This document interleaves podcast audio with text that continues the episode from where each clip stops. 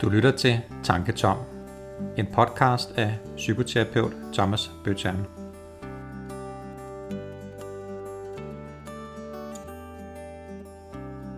Velkommen til Tanketom. Jeg er Tom, og tankerne er mine. Jeg vil rigtig gerne dele dem med dig, så bare lyt med.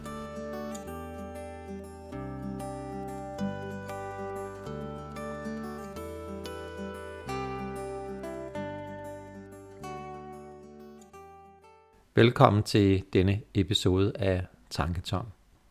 Da jeg startede den her podcast, havde jeg en intention om, at jeg ville snakke om angst, og indtil nu har jeg ikke lavet en eneste episode om netop det emne. Men det vil jeg hermed råde bod på. I dagens episode vil jeg snakke om angstens øh, tre årsager, og jeg vil snakke om, hvorfor vi skal opgive tanken om at blive angstfri. Angst er noget, der fylder meget i min praksis. Jeg har mange angstforløb, og jeg har i det hele taget arbejdet med angst hos børn, unge og voksne igennem rigtig mange år. Så på den måde fylder angst også meget i mit arbejdsliv. Hvis du lever med angst, så er du ikke alene. Angst er en af de mest udbredte psykiske lidelser. Man anslår, at omkring 350.000 danskere har en eller anden form for angstlidelse. Og mindst hver tiende rammes af en angsttilstand en gang i løbet af livet. Når vi taler om angst, så skænder vi mellem normal angst og angstlidelse.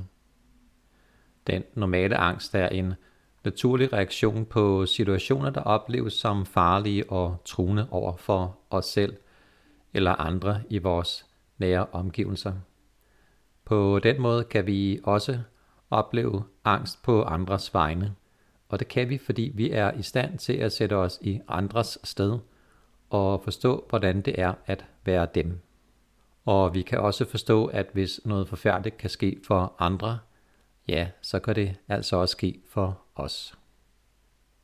Der findes forskellige former for angst, lidelser og de optræder i forskellige grader fra mild angst til svær og invaliderende angst.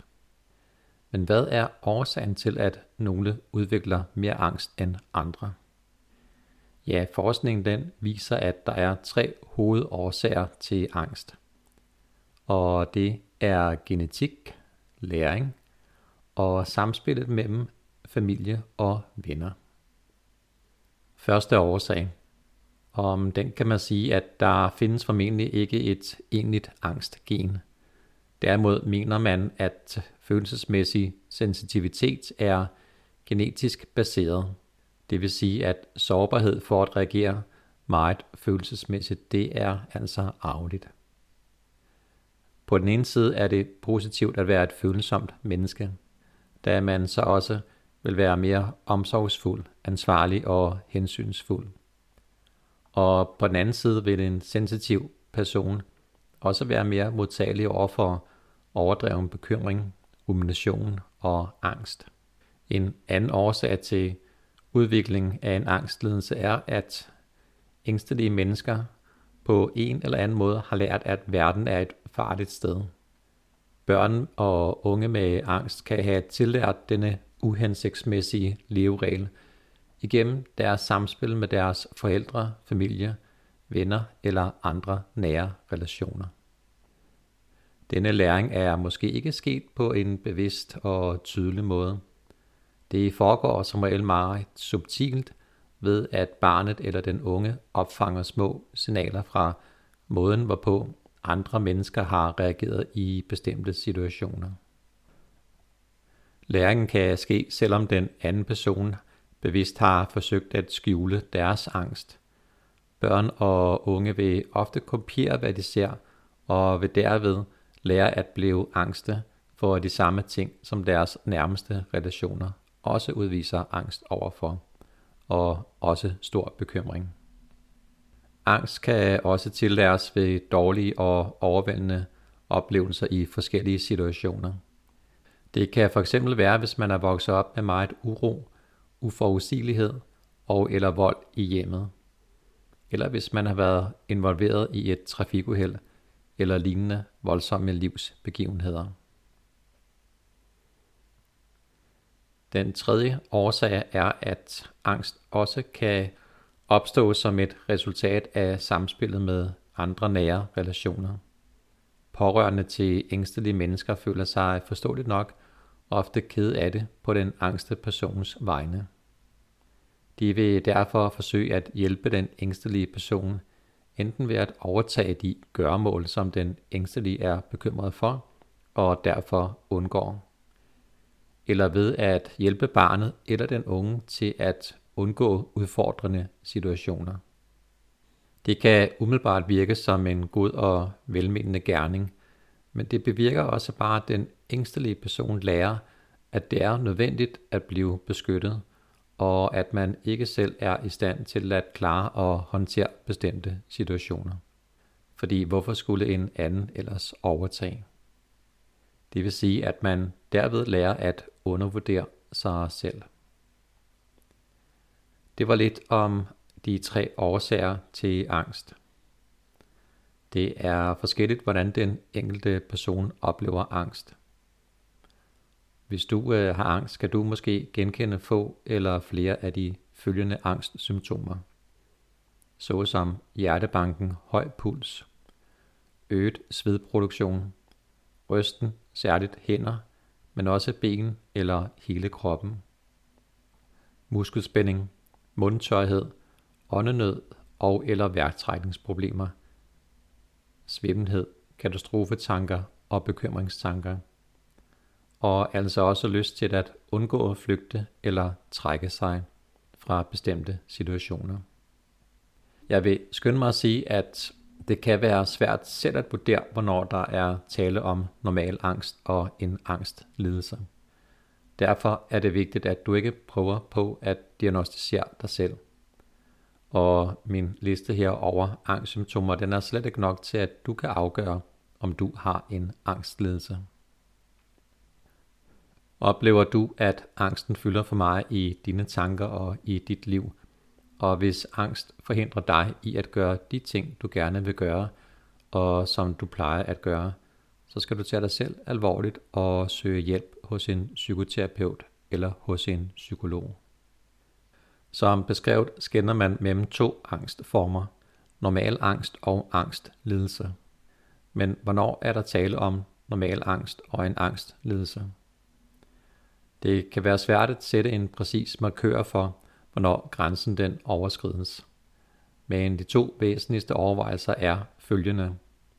Om du oplever, at angsten er generende og pinagtig, og om du oplever, at angsten er hæmmende og begrænsende. Som sagt er det svært at vurdere, hvornår der er tale om en angstlidelse og en normal angst.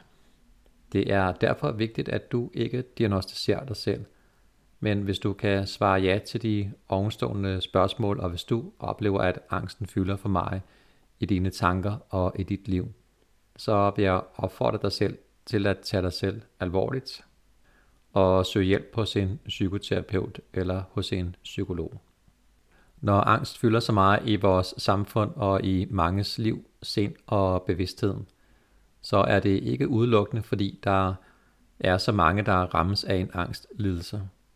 Det skyldes også den normale angst, og for at sige lidt om den normale angst, så er angst en af de fire grundfølelser, hvor de tre andre grundfølelser er sorg, vrede og glæde. At det er grundfølelser betyder, at alle andre følelser udspringer af disse fire følelser.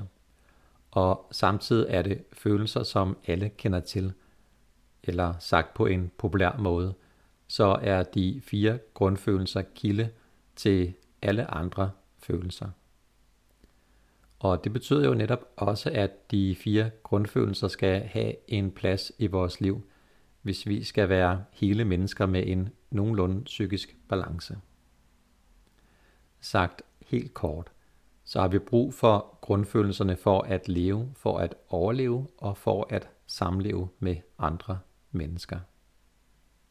Der er næppe nogen af os, der kan forestille os et liv uden glæde, vrede, sorg eller angst. Hver grundfølelse og de tilhørende følelser, der udspringer fra grundfølelserne, har en vigtig funktion for os som mennesker. De er nemlig en del af det at være menneske. Ligesom vi er forskellige i højde og drøjde på det ydre, så er vi også forskellige i vores indre liv, vores tanker, humør og temperament. Her mener jeg, at de fire grundfølelser fylder i os på forskellige vis. Det kender vi jo godt, og i vores hverdagsliv beskriver vi ofte hinanden med udsagn som hun er altid så glad, eller han er tit så stille og indelukket, eller hvad vi nu kan finde på at sige om hinanden. Så på den måde kender vi godt til forskellene i vores indre liv. Hvorfor vi er forskellige, det er der en helt enkel forklaring på, og her vil jeg bare sige, at der også er en lang og grundig udredning for det. Men den korte forklaring er, at vi alle sammen består af de samme to ting, nemlig arv og miljø. Ligesom vi arver vores øjenfarve og hårfarve, så arver vi også vores temperament. Derudover bliver vi påvirket af det miljø, vi vokser op i. Det vil sige, at kontakten til vores nærmeste omsorgspersoner, som regel vores mor og far, har betydning for udviklingen af det, vi kan kalde vores indre liv. Summen af vores relationserfaringer er med til at danne hele vores personlighed. Så vi er ikke hele mennesker, uden at alle fire grundfølelser har en plads i vores liv. Men det er heller ikke hensigtsmæssigt, at en af grundfølelserne fylder for mig. Og hvis vi oplever det, så skylder vi os selv og vores nære relationer at gøre noget ved det. Og her kommer hele behandlerkorpset ind i billedet. Og også i forhold til det, vi snakker om her i dag, nemlig angst. Der er mange behandlingstilbud derude rettet mod angst, og jeg skal ikke sidde her og vurdere, om det ene er bedre end det andet. Det er ikke min mission, og det er også en helt anden snak. Men jeg vil bare sige, at det der er min mission her i dag er, at jeg vil opfordre til, at vi, og her tænker jeg både på behandlere og dem af jer, der oplever at leve med en angstlidelse, at det jeg vil sige er, at vi skal opgive tanken om at slippe angsten. Det er ikke det samme som at sige, at du ikke kan blive fri for din angstlidelse. Men det er bare ikke sådan, det går for alle. Nogle oplever, at en behandling vil reducere deres angst i større eller mindre grad. Og andre vil opleve, at de helt slipper deres angst. Natten kommer igen. Og nogen vil opleve, at de bliver frie for angstlidelsen. Og derfor er effekten af al den her angstbehandling bare alt for broget til, at vi bare kan sige, at hvis du får en behandling, så slipper du også for din angst. Det jeg også prøver på at sige er, at håb er godt, men falsk håb, det er skidt. Håb, det er bedst, når det er baseret på et realitetstjek. Ellers så risikerer vi at blive skuffet, at opleve mismod, og vi kan komme til at slå os selv oven i hovedet med alverdens selvkritik. Så hvis du kæmper med en angstlidelse, eller hvis du er behandler af angstlidelser, så vil et realitetstjek være, at langt de fleste med en angstlidelse vil opleve, at en angstbehandling har en positiv effekt, hvor resultatet for behandling enten er fravær af angst, altså at man bliver rask, eller en generel bedring, altså at man får det bedre. Og der er ikke noget galt med dig, hvis du ikke bliver angstfri efter et behandlingsforløb. Du har, håber jeg, fået det bedre, ellers bør du opsøge en anden behandler. Det er vigtigt, at du anerkender dig selv for de fremskridt, du har opnået. Det første skridt er altid det største, og det er, at du har opsøgt en behandler, og det er vigtigt, at du sammen med din behandler vurderer, hvad du har opnået igennem forløbet. Det bør være en dialog, som I har sammen, hvor I, du og din behandler med et ressourceorienteret fokus vurderer din fremgang igennem forløbet også selvom du ikke har opnået at blive angstfri.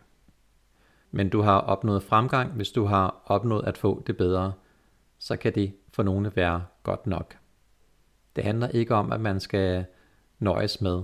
Det er mit budskab, at forandring kræver tid. Det har også taget tid at blive til den, du er nu og her på godt og ondt, så hav tålmodighed med dig selv og med hele processen. Forandring sker bedst ved, at man hver dag gør lidt mindre af det, der ikke virker, og lidt mere af det, der virker. Anerkend dig selv for det, du har opnået. Jeg plejer gerne at sige, at det sværeste, vi kan gøre, det er at lave om på os selv. Og så vil jeg også her til sidst sige, at arbejdet med angst forudsætter, at behandleren har den nødvendige faglige viden til at agere med indsigt, grundighed og kontinuitet. Ubehandlet angst har desværre ofte et kronisk forløb, så hvis du lever med angst, eller hvis du kender en, der lever med angst, så gør noget ved det. Snak med en psykolog eller en psykoterapeut. Psykologer og psykoterapeuter er professionelle behandlere. De er trænet i samtaleterapi, og de har en lang og grundig uddannelse bag sig.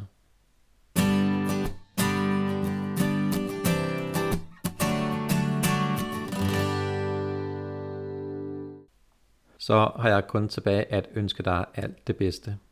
Jeg vender snart tilbage med en ny episode. Og hvis du kunne lide, hvad du hørte, så del det gerne med en, du kender. Og husk, at du kan besøge min hjemmeside tanketom.dk.